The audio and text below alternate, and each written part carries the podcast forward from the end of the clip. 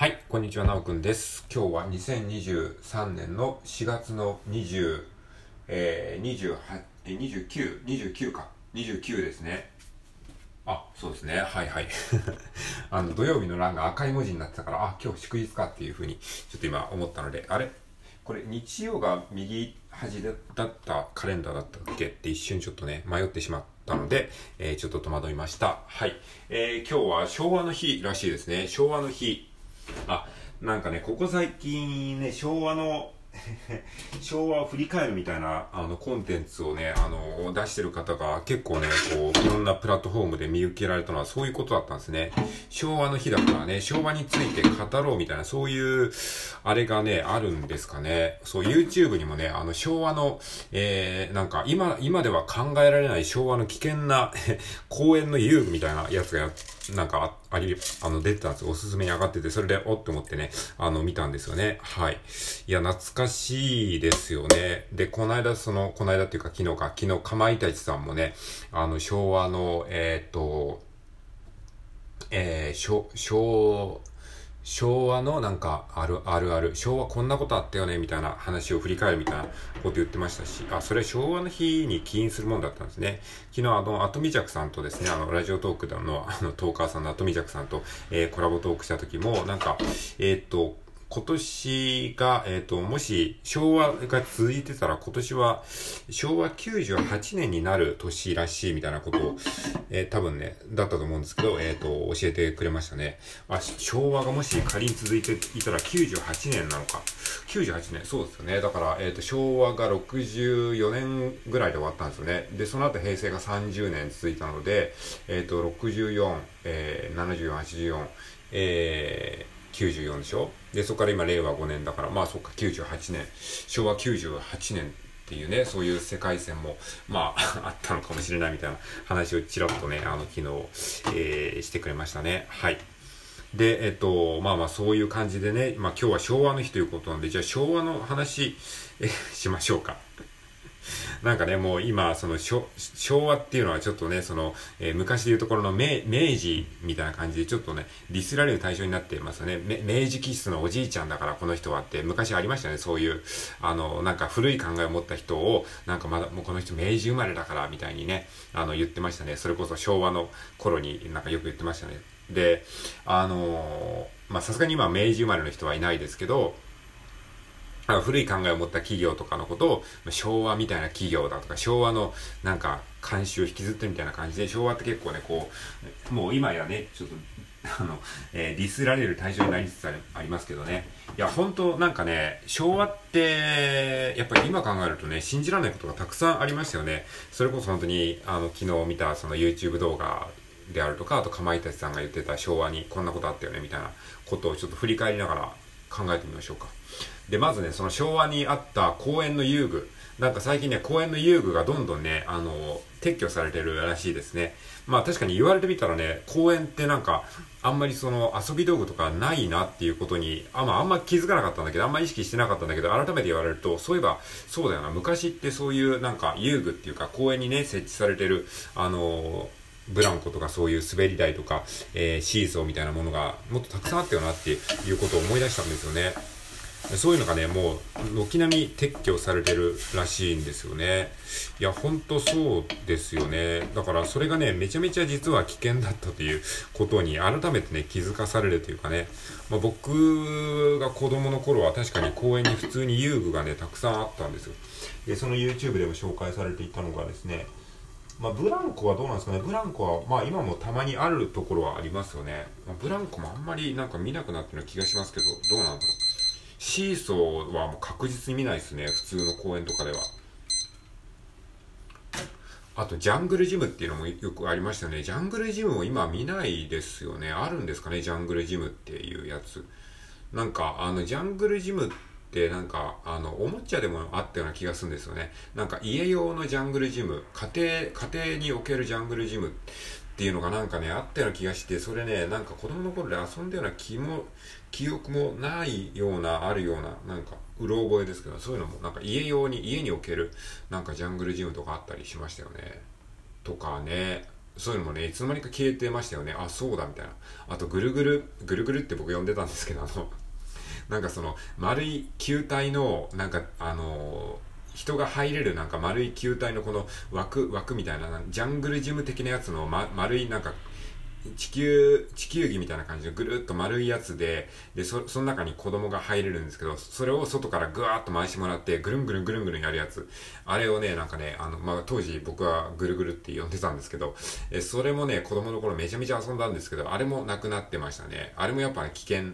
ぽいですね。危険らしいですね。要はその、遠心力とかそういうものを使って、、あの、やる系の遊びが多いじゃないですか。要はそのぐるぐるもそうですけど、ぐるぐるぐるぐるって、まあ、ものすごいスピードに回るんですよね。こう、どんどん勢いつけていくと。だからもう本当に目が回るし、気持ち悪くなるし、で、でもそれがなんか楽しいんですよね。とか、あとね、その、まあ、ブランコもそうですね。ブランコもギュンギュンギュンギュン勢いつけるとものすごい高くまでいけるじゃないですか。で、そうやって吹っ飛んだ子供が骨折したりとか、あの、歯を折ったりとか、もう大怪我したりとかしちゃったりする事象が相次いで、どんどんどんどんそういうね、あの、遊具というか遊び道具が撤去されたっていう、まあ、そういう歴史というかそういう流れがあったらしいですね。って考えると、やっぱりね、本当にそういうなんか、危ないものってめちゃめちゃあるよなってことをね、改めて思うわけですよね。シーソーもそうだし、ブランコもそうだし、そういうぐるぐるもそうだし、やっぱそう遠心力をつけて、吹っ飛んでしまうみたいなね、そういうのがありますよね。まあ、あとはそうですね、ジャングルジムは別に遠心力は使わないですけど、まあ、高いところから落ちる危険性はありますよね。まあそんなこと言ったらもう何にもできなくなっちゃいますけどね まあ何かしらリスクはありますからね、どんな遊び道具にもね。それをまあね、あの、まあ何でも規制してしまったら、やっぱり結局公園に何も置けないっていう話になっちゃいますからね。砂場っていうのもね、砂場も今あんまないですね。まあ、砂遊びっていうね、なんか砂場っていう、なんか、あの、今あるんですか、砂場って。まあ、砂場もね、まあ、危険と捉えたら危険ですよね。要は、な、何が埋まってるかわかんないとかね、ちょっと汚いとか衛生的に良くないとかいう感じなんですかね、砂、砂場。砂場ってあるんですか？まあ、最近公園に行かないから、まあわかんないですけど、そういう、いわゆる、こう、まあ、公園そのものもなんか減ってるような気がしますよね。公園というもの自体が。もう公園に遊具があるないの問題ではなくてそもそも公園がなんかあんまりこう見かけなくなったような狭くなったりとかねしてなんかうん。あとその公園が土ではなくてなんか公園のその下下地がコンクリートになってるみたいなそういうのもたまにこうありますよね。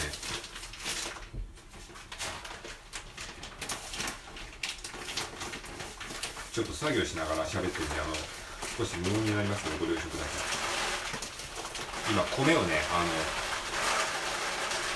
ちょっと移してます。移すっていうかその、えー、別の袋に入れてます。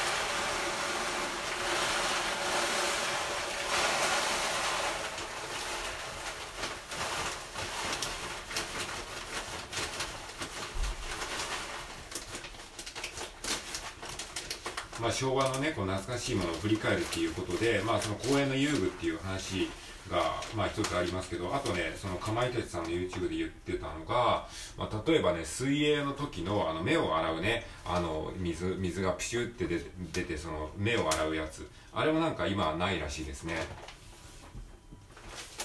なんかあれはなんかあんまりよく、目に良くないとかそういう話なんですかね。いやその逆に目に良くないものを僕ら子供の頃やってたのかって思うとちょっとゾッとしますよね。なんかそういうなんか子供の頃正しいと思われたことが逆にあの良くないことだったみたいなことがねこう今になって分かってくるとちょっとゾッとしますよね。でもさそれって子供の頃になんとなくやっぱり違和感は子供なりに感じていたことって結構ありますよね。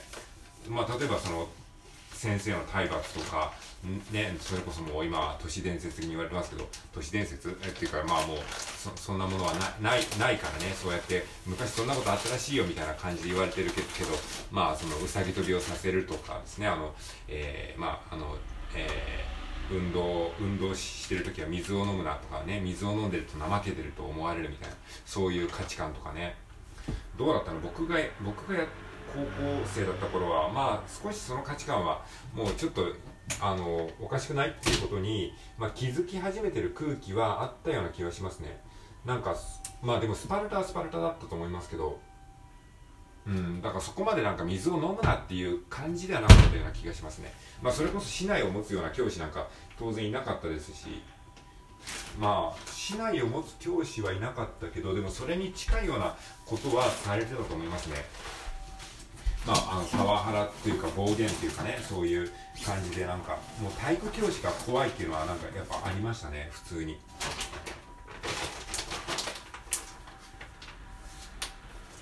まあ、先生の言うことはもう絶対だみたいな感じの、まあ、空気はまだ遠いてたっていうような気がしますね。はい、えー、まあそういう感じですかね。あとは何ですかね昭、和にあって今にないものっていうとね、あまあ、公衆電話とかテレフォンカードとかね、公衆電話、まあ公衆電話一応あるはあるんですけどね、やっぱあんまりこう目にしなくなりましたね。僕らがあんまり意識してないっていうのもあるかもしれないですけどね。でもたまに公衆電話があったりすると、あ、こんなとこに公衆電話あったんだと思ってね、もう誰が使うんだろうって思う時ありますけどね。ね、公衆電話って本当年間どれぐらいの人が使うんですかね？この今スマホを、えー、誰もが持ってる時代にね。っていうことを思ったり思わなかったりしますけどね。あと昭和のね、昭和の、なんですかね、ああ、昨日、昨日っていうか、この間本屋さんで昭和の時代に、昭和の時代に考えるその未来のあのイラストみたいな、よくその子供たちのその小学1年生とかそういう雑誌とかに、未来はこうなるぞみたいな感じのそういうなんか昔調のイラストで描かれてる絵とかあるじゃないですか。ああいうのの特集がされてる本があるんですけど、それをちょっと、あの本屋さんで見かけてパラパラとちょっと立ち読みしたんですけど、それも面白かったですね。え、未来はこうなるって言って電動、電動掃除機、電動、えー、なんか、ティーチングマシンって言って、なんかね、結構実現してるんですよ。あの、未来はもうコンピューターで先生が教えてくれるような未来になるぞって、これが1960年ぐらいに書かれていたんですけども、それも完全に現実化してるじゃないですか。先生がコンピューター上にいるんだけど、なぜか学校に通ってるっていう、そういうちょっとわけのわかんない絵でしたけどね。まあ、そういうことがありました。はい、ということで今日は昭和を、えー、振り返ってみました。以上です。